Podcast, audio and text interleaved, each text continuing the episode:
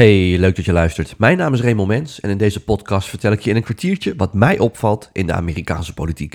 En dat doe ik vooral door al jullie ingestuurde vragen te beantwoorden, dus blijf die vooral opsturen. Maar eerst wat je volgens mij moet weten. En dat is dat de Republikeinen de Democraten schaakmat hebben gezet op tal van terreinen. Ja, welkom allemaal. Leuk dat jullie weer luisteren. Uh, excuses voor mijn stem. Ik uh, kom net terug van een weekje in Miami, waar ik onder andere met heel veel Republikeinen heb gesproken. Daarover uh, meer. ook met Democraten trouwens. en ook een beetje wel aan het strand heb gelegen, moet ik eerlijk zeggen. Als je ooit naar Miami gaat, Miami Beach kan ik wel aanraden. Is gewoon een heel mooi stukje. Miami met strand, met natuurlijk Ocean Drive, waar je lekker kan eten en allerlei leuke dingen kan zien. Maar uh, het is überhaupt leuk om daar even rond te wandelen, een beetje te winkelen, een beetje eh, misschien te stappen. En uh, als je wilt, en dat kan ik zeker aanraden, ben je met de auto zo in de Everglades. en als je eventjes een stukje doorrijdt in de Florida Keys. Dus ik zou het doen, een weekje, heb je alles wel gezien, maar vooral doen. Ja, en die trip naar Miami, die heeft eigenlijk versterkt wat ik daarvoor ook al een beetje hoorde en proefde in de media. En dat begon eigenlijk met die uitgelekte documenten van het Hoge Rechtshof. Hè. Ehm, eh, die uh, eigenlijk voortborduurde op een besluit dat mogelijk in juni of juli gaat vallen. Waarin het Hoge Rechtshof Roe v. Wade zou afschaffen. Nou, Roe v. Wade garandeert in Amerika dat je toegang moet hebben tot abortus. Dus als dat afgeschaft wordt, betekent dat dat de staten eigenlijk zelf kunnen bepalen wat ze gaan doen met betrekking tot abortus. En dat zou weer betekenen dat nou in ieder geval de helft van de staten abortus illegaal uh, gaat maken. Nou ja, eh, die discussie hebben jullie eh, ongetwijfeld gehoord op radio en televisie. Maar wat mij opviel eigenlijk was de reactie van de Democraten daarop. En meest uit het oog springend de reactie van senator Elizabeth Warren uit Massachusetts.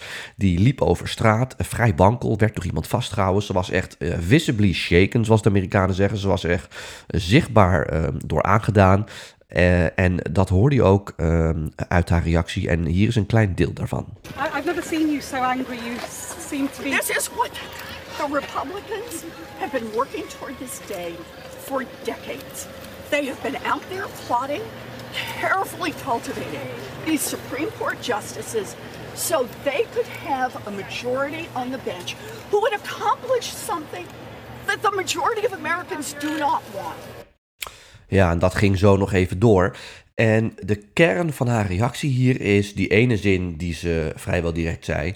Let op, zegt ze, de Republikeinen werken hier al 40 jaar aan. En dat klopt. En als ik haar hoor, denk ik dus alleen maar: en wat heb jij daar dan aan gedaan? En helaas voor haar kiezers is het antwoord helemaal niets. Um, uh, het is echt een publiek geheim. Ik heb dat ook uh, in op één gezegd. Dat de Republikeinse Partij al in de jaren tachtig uh, heeft gedacht. We moeten een soort megaplan opzetten. Om ervoor te zorgen dat we ook op lokaal niveau. Maar goed, laten we ons in dit geval even concentreren op het Hoge Rechtshof. Dat we in het Hoge Rechtshof een Republikeinse meerderheid moeten hebben. Een meerderheid aan conservatieve rechters. Dat is heel belangrijk, omdat het verschil tussen uh, door democraten benoemde rechters en republikeinse uh, benoemde rechters het volgende is. democraten die geloven dat als je naar de grondwet kijkt, hè, het Hoge Rechtshof, Hoge Rechtshof toetst wetten aan de hand van de grondwet, dat je die grondwet nou niet al te letterlijk moet nemen. Je moet hem in de geest van nu zien. Dus neem Amerika's wapenwetten, kom ik zo nog even op terug. Dan eh, hebben de founding fathers van Amerika wel degelijk gezegd dat iedereen een wapen moet hebben. Maar zeggen de Democraten dan, ja, moet je luisteren. Uh, uh, toen waren er nog geen uh, volautomatische wapens, bijvoorbeeld.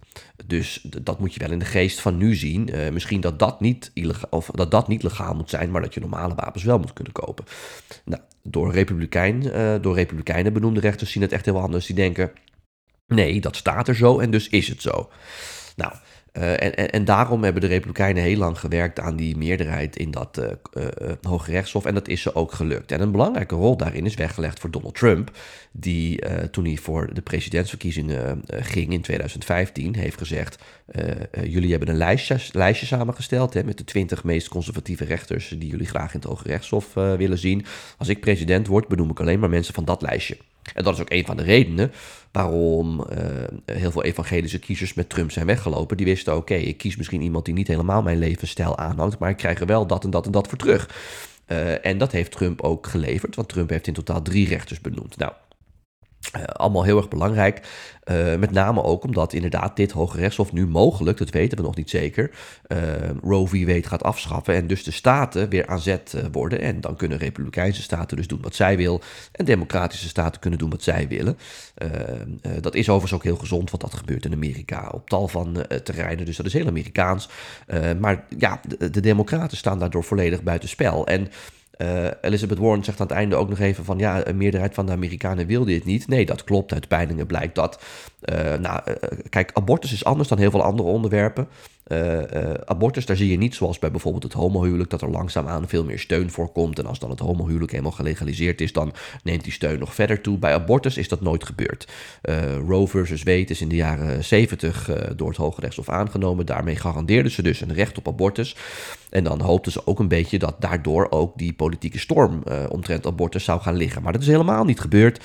Uh, als je kijkt naar peilingen uit de jaren 70 tot nu is uh, het beeld identiek, namelijk ongeveer 50 tot 60 procent van de Amerikanen vindt dat het recht tot abortus er moet zijn. en ongeveer 40 tot 50 procent vindt dat dat niet moet kunnen. Nou, dat is ongewijzigd. Elizabeth Warren heeft wel gelijk dat een grote meerderheid van de Amerikanen wel vindt dat Roe versus Wade moest blijven. Dat was een soort compromis, dus laat dat er nu maar blijven.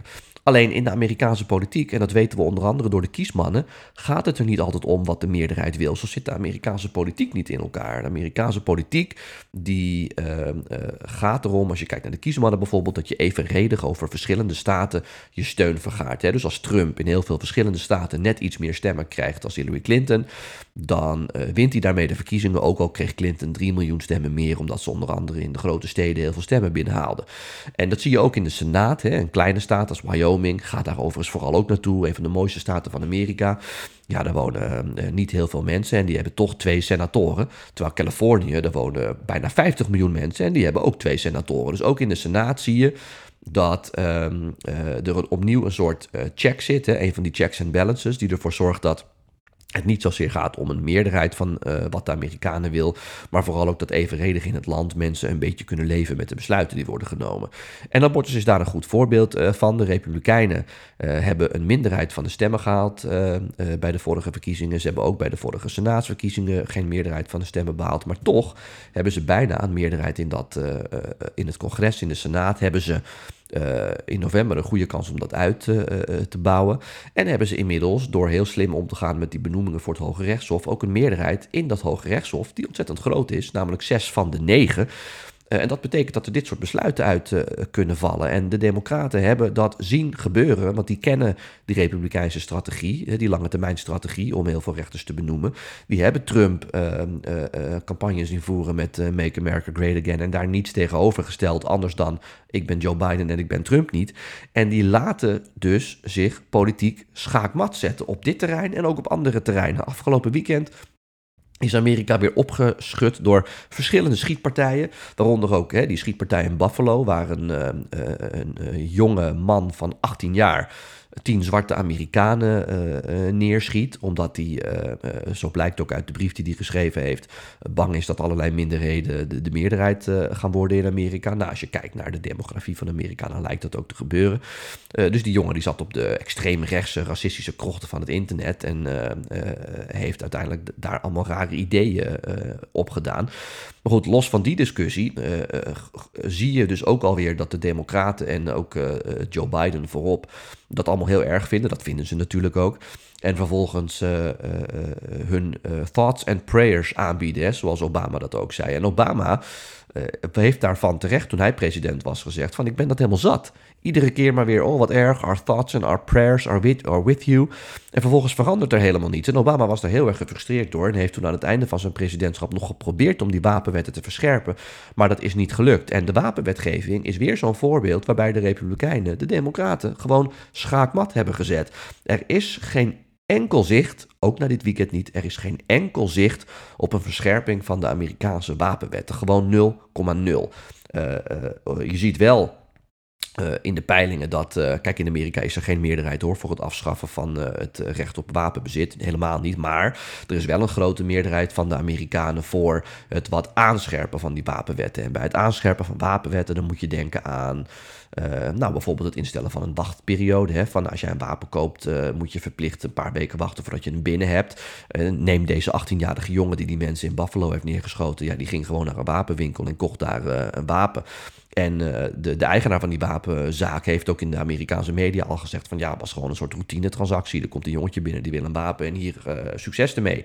En de democraten zeggen ja, je moet eigenlijk af van die routine-transactie. En wat ze zeggen is, er moeten ook veel meer achtergrondchecks uh, zijn. Dus dat je ook echt wat, wat, wat mensen die geestelijk niet goed zijn... of mensen die wellicht terroristische motieven hebben... dat je die buitensluit. Nou, zelfs voor dat soort verscherpingen van de wapenwetten... is gewoon by far geen meerderheid voor in de Amerikaanse politiek. Vrijwel alle republikeinen zijn tegen. En ook een deel van de democraten is daarop tegen. Omdat dat wapenbezit gewoon als, nou, door veel politici en door veel mensen als heilig wordt beschouwd. Dus opnieuw is dat een terrein Waarbij de Democraten wel van alles willen. En een meerderheid van de Amerikanen wil dat ook wel.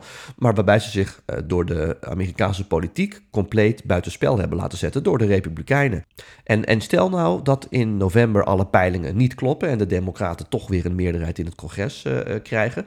Zelfs dan gaat het ze niet lukken om die wapenwetten aan te scherpen. Want dan hebben de Republikeinen nu altijd nog het Hoge Rechtshof. En kan het Hoge Rechtshof zeggen van, nou maar dat kan niet, want dat is tegen de constitutie in. Dus je ziet op tal van terreinen die voor democratische kiezers belangrijk zijn, dat uh, de Republikeinen ze eigenlijk gewoon schaakmat hebben gezet, wat ik al zei. En als ik democraat was, zou ik daar ontzettend boos over zijn, maar ook ontzettend teleurgesteld over zijn. En ik weet dus niet of bijvoorbeeld hè, die uitgelekte uitspraak van abortus, of dat dan een reden is om ja, naar de stembus eh, te gaan. Het kan ook zo zijn, dat denk ik eerder, dat de Democraten denken: ja, ik heb de vorige keer ook al voor jullie gestemd en ik heb er vrijwel niks voor teruggekregen. Zoek het allemaal maar uit. Terwijl Republikeinse kiezers juist ontzettend blij zijn met deze ontwikkelingen en zeker in november zullen komen opdagen. Dus ik denk zelf dat dit de kans op een republikeinse overname van het congres in november alleen maar groter maakt. Maar goed, uh, dat zullen we in november zien. Tot zover mijn kijk op de actualiteit. En nu naar de vragen die jullie instuurden via onder andere Twitter en Instagram. Ja, dan zijn er weer veel vragen over vandaag in site uh, binnengekomen. Dat blijft maar doorgaan. Ik kan uh, uh, heel simpel zijn over al jullie vragen. Want de meeste vragen zijn van ga je daar weer zitten en wanneer ga je weer aanschuiven. En nou, er gingen nog wat vragen over ehm, de rel met Johan Derksen zelf. Maar daarvoor zeg ik, zou ik zeggen, luister vooral de vorige podcast terug. Daar heb ik ook al vragen over beantwoord. ik ga er weer zitten. Ik ga er vanavond zelfs weer zitten. Uh, om onder andere te praten over het wapengeweld uh, in Amerika. Uh, en ongetwijfeld willen ze ook een en ander horen over de rechtszaak van Johnny Depp. Gelukkig zie ik daar af en toe wel wat dingen voorbij komen, dus daar kan ik ook wat over zeggen. ik weet dat René van der Gijp dat altijd volgt, dus die wil er dan wat over weten. dus dan zit ik er weer. andere vragen. Ehm, ja, Lisanne die vraagt ehm, waar dat lek vandaan komt binnen het Hoge Rechtshof. Nou, Lisanne, dat is een hele goede vraag, want ik heb eerder gezegd, bij op 1 was het geloof ik dat... Uh, daar verschillende theorieën uh, de ronde over doen. En een van de theorieën die ik noemde is dat um, er uh, iemand in het Hoge Rechtshof werkt, waarschijnlijk iemand uh, die democratisch is, die dit ontwerp, deze ontwerpuitspraak zag en dacht: hé, hey, dat moeten we voorkomen. En dus het lekte om ja, hopelijk een soort van onrust te creëren, die dan uiteindelijk alsnog de uitspraak zou kunnen doen voorkomen. Een andere uh, theorie die rondgaat, en die is net zo waarschijnlijk eerlijk gezegd hoor, is dat um, dit inderdaad dus een kladversie is en uh, er binnen conservatieve, dus republikeinse kringen, zorgen bestaan over, oké, dit is een kladversie, houdt iedereen zich wel aan zijn woord? Of zijn er misschien straks toch nog een paar republikeinse uh, uh, benoemde, republikeins benoemde rechters, die toch een wat genuanceerder eindoordeel zullen vellen, waardoor misschien dit voorstel het net niet haalt en dus abortus legaal blijft in al die staten. Hè, dus vanuit beide hoeken kan het komen. En dan vraagt Rob vervolgens nog, hoe staat het met de populariteit van president Biden? Ja Rob, daar kan ik kort over zijn. Slecht. Uh, hij peilt historisch slecht. ongeveer 40% van de Amerikanen is tevreden over hem. Ongeveer 50 tot 60% dus niet. Een klein deel twijfelt een beetje. Ja, dat komt door een reeks van uh, crisissen, met name enorme prijsstijgingen, hè, dus de inflatie. Maar ook, ik was vorige week dus een weekje in Florida. Ik heb op televisie maar één ding gezien en dat is dat de babyformula op is. Hè. Ik geloof dat dat in Nederland babypoeder is, maar waar je borstvoeding mee kan maken. Dat is op. Zijn uh, allemaal aanvoerproblemen, dus heel veel boze moeders op televisie. Ja, uh, crisis na crisis volgt er eigenlijk en zijn optreden daaromtrent oogt gewoon door zijn leeftijd denk ik ook zwak. Dus in de peilingen gaat het niet heel goed. Goed, tot zover. Dank weer voor jullie uh, vragen. Blijf die vooral sturen. En ja, volgende week weer een nieuwe podcast uh, in je overzicht. Tot zover. Tot dan.